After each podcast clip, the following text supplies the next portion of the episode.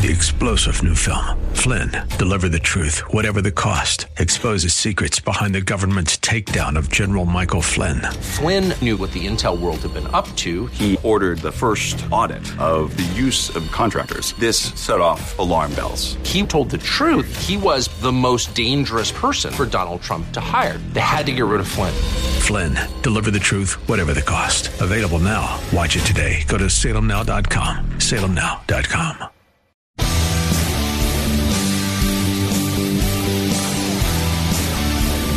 looking for truth from God's Word that you can understand and apply to your life?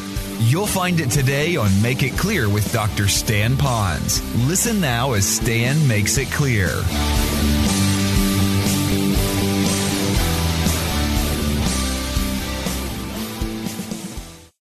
If you have your Bibles today, I'd like you to get them out to the book of Philippians, and we're going to turn right over to Philippians chapter 1. I'm reminded what that great Bible teacher, J. Vernon McGee, used to say. He'd say, flip over to Philippians. So when you hear Philippians, you flip your Bible over to the book of Philippians. And we're going to look at chapter 1. And I'm here to tell you that we're going to be here for a while as we go through the book of Philippians, but not a while today. I'm going to kind of compartmentalize this material, and I hope it really helps you. We're going to begin a series in the book of Philippians at the beginning of it, and we're calling it Where Joy Begins in Your Life. And we're going to take as many weeks as we need to to carefully digest this passage of Scripture so we could know it, know how to apply it, and then live it for the glory of God. In my research for this material, I came across some quotes of men in their lives that had great joy. One of them was a great musician by the name of Haydn, and he was once asked the question, why his music was so cheerful when he played, and others would play his music. And he replied, When I think upon my God, my heart is so full of joy that the notes dance and leap, as it were, from my pen. And since God has given me a cheerful heart, it will be that I serve him with a cheerful heart. Man, if you don't get anything out of my message, you're going to find that that's exactly where it is. That we have a cheerful heart and we want to serve him with a cheerful heart. Another one was involved in education. He was known as Principal Rainy. And this particular individual was once, uh, a child once remarked that this child believed that her principal went to heaven every night because the principal was so happy every day. And so then they got thinking about a fine metaphor. And here's what the principal said. Homeschooling moms and dads, you might want to think about this. Here's what the principal said Joy, he said, is the flag which is flown from the castle of the heart when the King of Kings is present. Isn't that true? When you've got joy, then you know in your heart you're flying that flag of joy because Jesus Christ reigns in your heart. Spurgeon, he had a way of words. He was such a, I guess you would say, prince of preachers, pastor of pastors. He had a group of preacher boys that he was preparing to launch into ministry as pastors. And in his class, he was emphasizing the importance of facial expressions when these guys would preach. And he said, Your facial expression needs to harmonize with the text that you're preaching. And I thought that's pretty good. And here's what he said When you speak of heaven, he said, Light your face up. Let it be radiated with heavenly gleam. Let your eyes shine with reflected glory. And he says, But when you preach on hell, well, then your ordinary face will do. I thought that's just typical Spurgeon, isn't it? And so sometimes you can really tell what's going on inside of a person. As a man thinks in his heart, so is he. And so if you're filled with joy and that Spirit of God is controlling you, that joy is going to effervesce all around you. So some people say, well, where can this joy be found? Well, in my research, I came across some folks that were looking for joy because they wanted that joy. Unfortunately, they didn't go to the Bible, they didn't go to the real source of joy. And so they thought that you really can't have joy. The best way to have joy is not to believe anything. So they lived in a world of, of unbelief, we might say it. Certainly you don't want to believe in God because he's a killjoy. He's going to bring or he's going to rain on your parade. Well, Voltaire was a man that was known as a great infidel. He denied God, denied the Bible, denied the existence of the Creator. And here's what he wrote.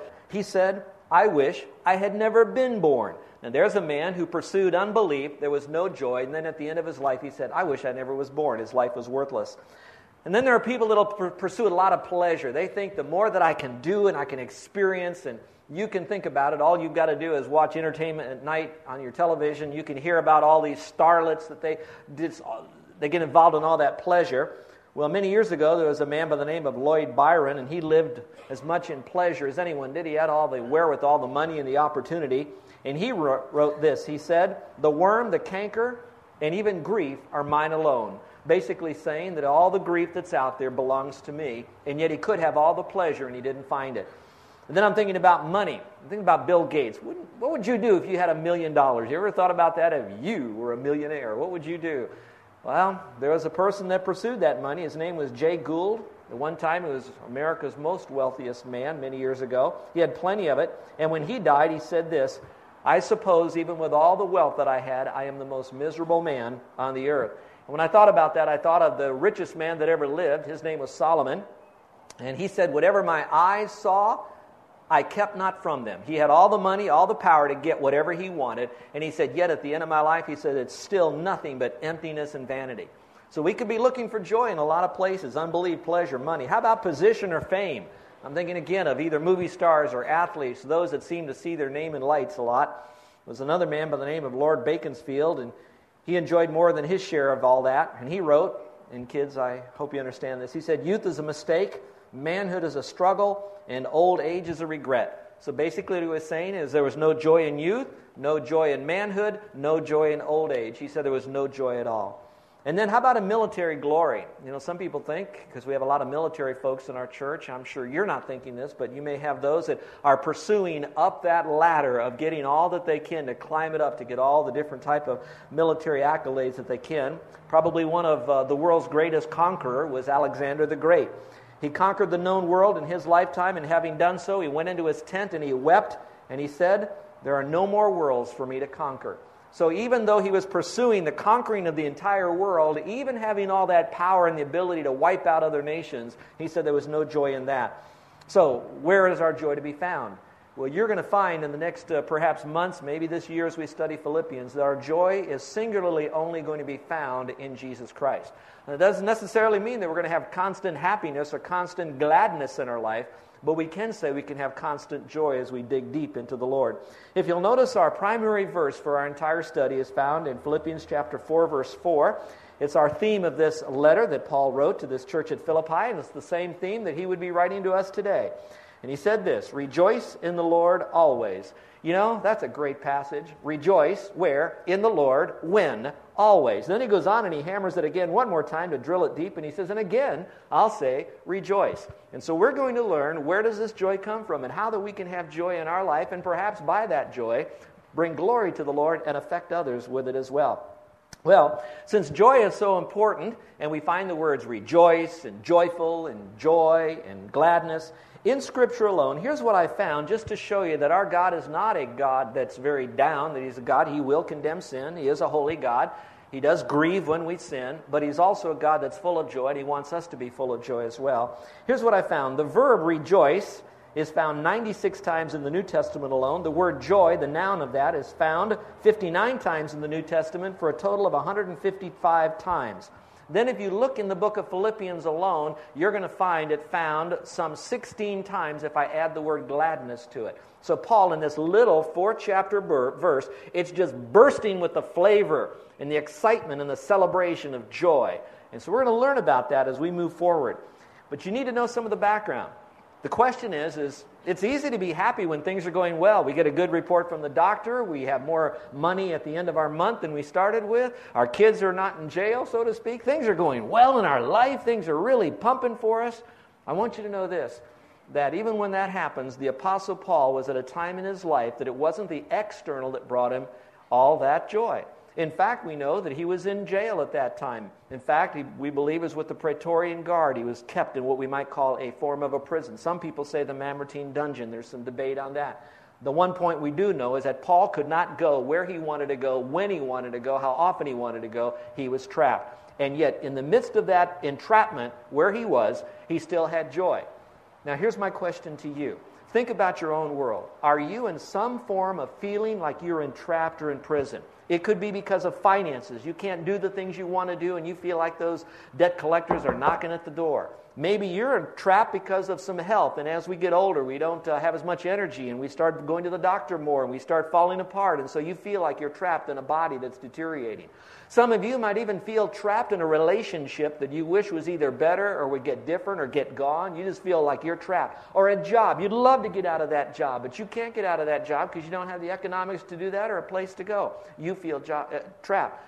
So maybe the question would be do you feel trapped? Do you feel like uh, you're in a job that you cannot control in an entrapment or a situation? And maybe one that wasn't even thrust on you. Sometimes we're in these problems because we made the wrong choices willfully and we're in this bondage. Sometimes we're not. It just flat happened to us. In either case, God says that we can still have joy. And I'd like to show you from God's Word that Paul was like that. He was sharing the gospel, doing what he was supposed to do for the Lord, and therefore they brought him and threw him in jail, we might say. So it was thrust upon him for doing that which was right. And so those of you that are in bondage maybe right now to something, could be that you've done the best you can and you just can't get out of it. But I want you to know that you can still have the joy. God says that that's available for us. So, as I looked at this study, what made this such an exciting letter for Paul to write? And from my imagination, I came up with three, and, here's my three. First of all, it's a very practical letter. Paul gives some very practical insights. So if you're thinking about this book being a very heavy theological book, there's always theology in the Bible because of systematic theology, but there's going to be some very practical teaching, things that you can learn and apply before you uh, get home this afternoon, perhaps. Secondly, it's a personal book. As you read through Philippians, you're going to find names mentioned in here. You're going to find a lot of personal pronouns. So we're going to call it a relational book. Some of you people are wired by God to really kind of get relational.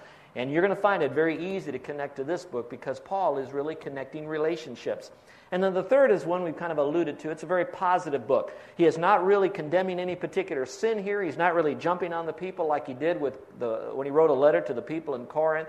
There's one time he kind of talked to some ladies about uh, maybe having a little bit of, uh, you know, problems with each other. But for the most part, it was a very positive book. So we're going to look at a book that's practical, personal, and positive for us. Now, Let's talk about how a book gets started in the New Testament and why does it begin with usually the person who is sending the book. They put their name first. Now, if you're like our house, when, when we go to get the mail, we get our mail at the downtown post office. So Carol usually jumps out of the car, runs and gets the mail. And while I'm driving to go back home, she's going through the mail and she's dividing up the mail. And so here it is Stan, that's your pile. Carol, that's my pile. Occupant. Well, who wants that one? You know, so we kind of divide it all up. And once they're all divided, then we look at did, who do they come from? If it's one of those mass marketing people, we don't even open that, even though our name might be on it. We'll put that in the pile to Chuck. And then we have some that might be written from you or from some people in the mainland or from some friends, or maybe it's a bill, but we know it's from it's an important letter. And then we open it up and we find out why did they write to us. And so we look at who's it to, who's it from, and why it's written. However, in the Bible days, the mail didn't come like that. In fact, when there was a, a, post, we might say, or information sent, it was usually sent looking something like this. Now, this is about as close as I can get it at the last minute. It looked about like this. Now, I didn't bring up any of that stuff you usually have in your restroom, but this is a, a roll, a scroll, we might say. Now, if the letters were similar to what we would have today, generally you write at the beginning of the letter, Dear so and so, and then you write what you want to write, and at the end of the letter, you're going to say, Love, or yours truly, or in Christ, or whatever, and you'll sign your name. If it was in the Bible days and Paul wrote a letter and he wrote it to the people of Philippi and he says, Dear beloved at Philippi, and he writes this letter, but we don't know who it's to, and then he writes all this stuff and he signed his name at the bottom, we'd have to take this roll and it arrived at the church at International there in Honolulu, and I would have to, now I won't do that, but you'd have to roll this thing out and run all the way to the end of the letter to find out where it's from. So it would be called a scroll. So it's not really a roll. How many of you use your computer for email? Would you raise your hand? How many of you use your computer for email? All right. Two things about email that is a little closer to the scroll. No, it's not a roll, but it is similar. If you use Outlook Express, which I use, it's, I'm not promoting it, I'm just saying that's it's simple for simple people. That's why I use it. All right, now when you look at it, it's generally going to say, not on your headline when it comes in, but when you open up that email, it's going to say, first of all, from whom it's, then it's going to tell you who it's to, and then instead of the word, um, oh, maybe reason, it'll say the word subject. So it'll say from, to, and then subject. And something else that's interesting when you open your email and you know that it's a long email, you take your cursor. Now, some of you that aren't into email, this is so foreign to you and you hit it and you want to kind of come down the page. What is that phrase in, in uh, email language when you say, I want to come down the page? What is that?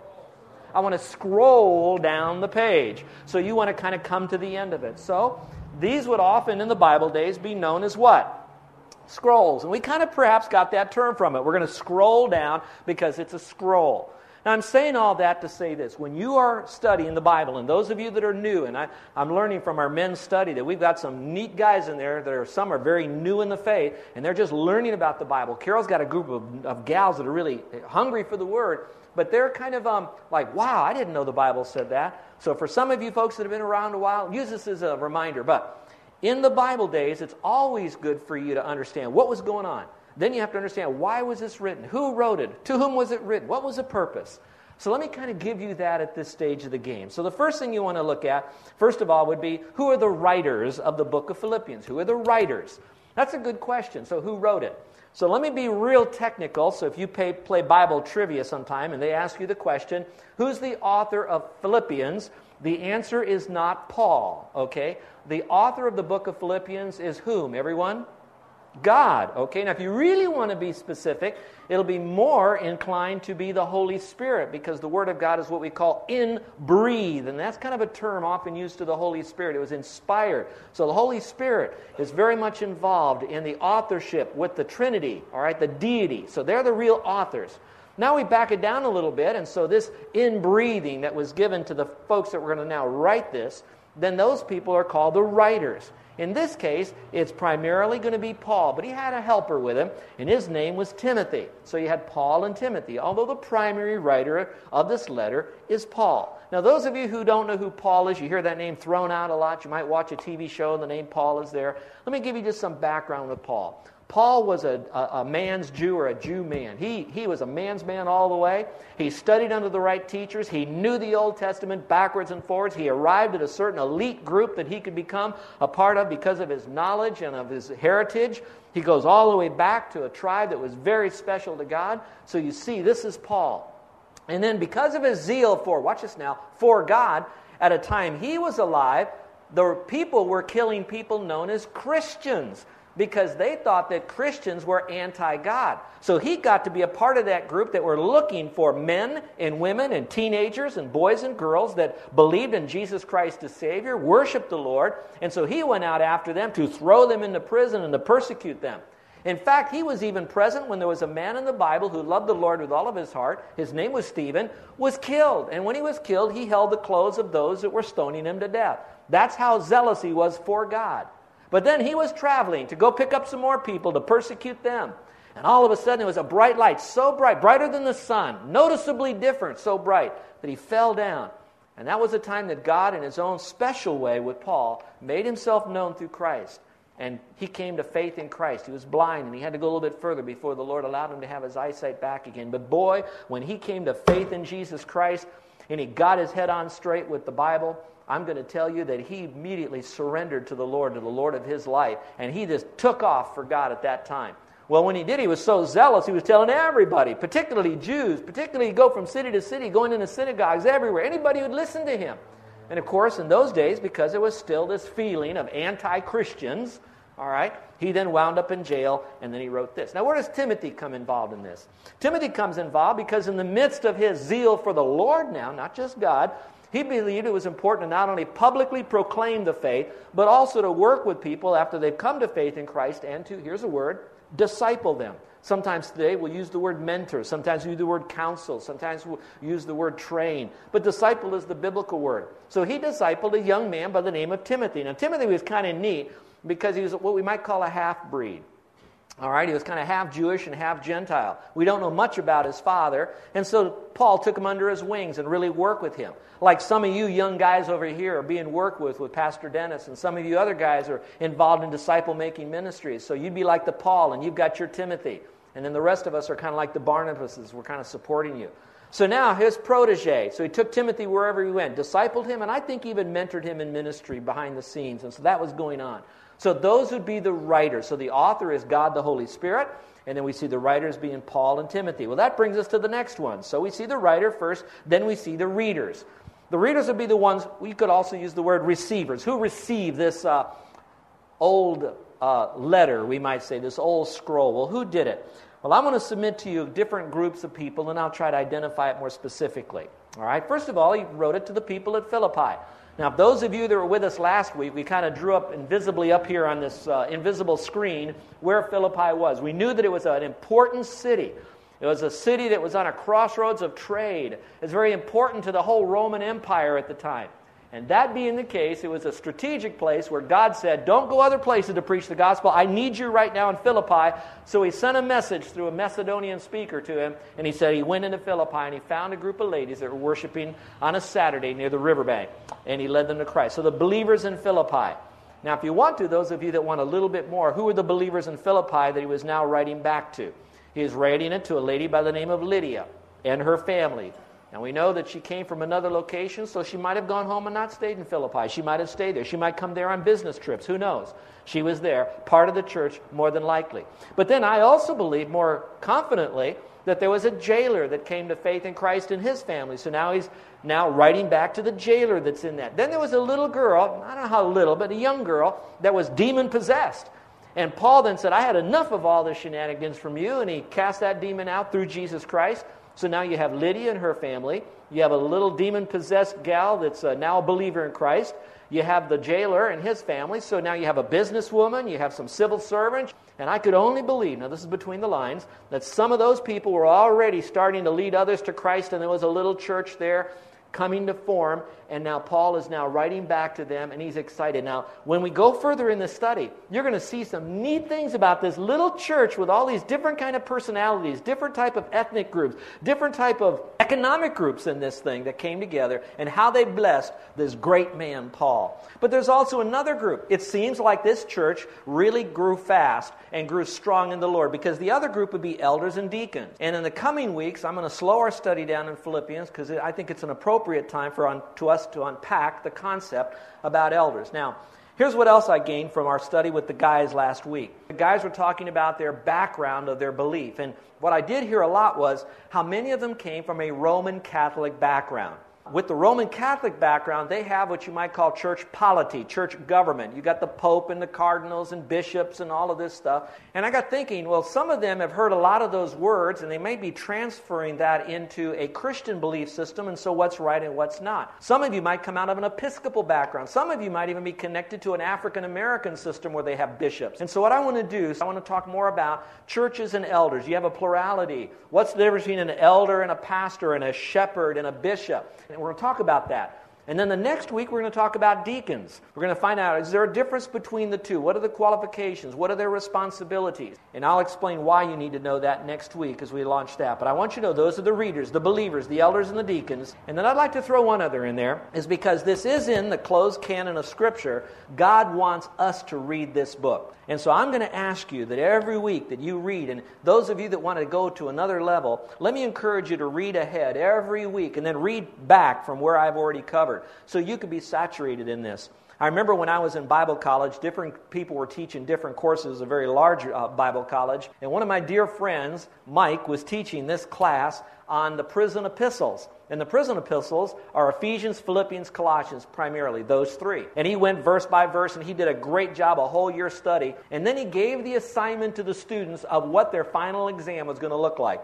And I was uh, interested to hear how he was going to play this thing out. Are you going to do a thing like you might talk about who the writers are, what's the purpose of the book, what are the main thoughts, how do you outline it, and all that stuff? All he did was one thing for the students. He said, You need to memorize the book of Philippians, word perfect. And when we launch that particular final exam, you're going to have a blank sheet of paper, and you have got to write the book of Philippians word perfect in order for you to pass the class.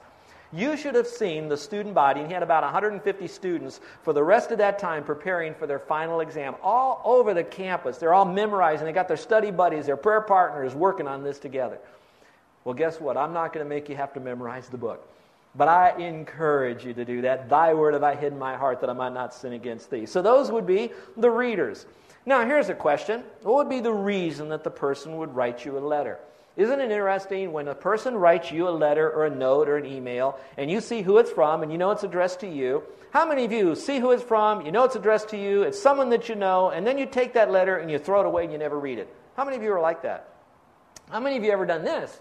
You deleted that letter before you read it on your email and you say, it's gone, and you got to go find it somewhere in your email system. That's happened to you. Well, in this case, there are some reasons. And as a great Bible scholar, one of the great commentators, William Hendriksen, and I recommend you maybe look through some of his material. I don't agree with all of his eschatology, but there's some great stuff he has in there. And he's concluded that if there would be the, the four mountain peaks of why did Paul write this? And I always like to know, why did he write this book? He came up with these four, and after I've gone through this, I, I agree with them. These are four good reasons. And that would be maybe another reason for us to gain some insight from it. So let me give you reason number one that he gives here of why Paul might have wrote this to the church at Philippi. Number one is to give written expression of his gratitude. The key word is the word gratitude. That Paul was a person. He might have been a driving, dominant individual, like we see him in Scripture, but he was also one that had a tender, sensitive heart that recognized how many things were done for him by God through other people. So he really had a heart of gratitude. Look at the verses you're listening to Make It Clear with the teaching of Dr. Stan Ponz, founder of Make It Clear Ministries. Make It Clear is dedicated to taking the Word of God with clarity into every person's world.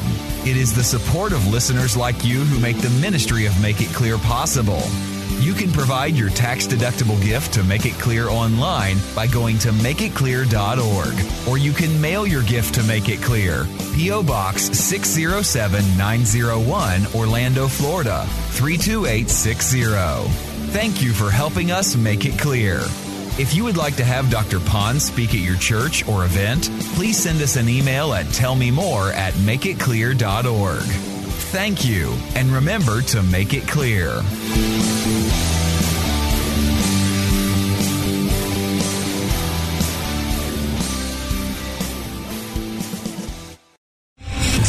General Michael J. Flynn, head of the Pentagon Intelligence Agency, knew all the government's dirty secrets. He was one of the most respected generals in the military. Flynn knew what the intel world had been up to, he understood its funding. He ordered the first audit of the use of contractors. This set off alarm bells.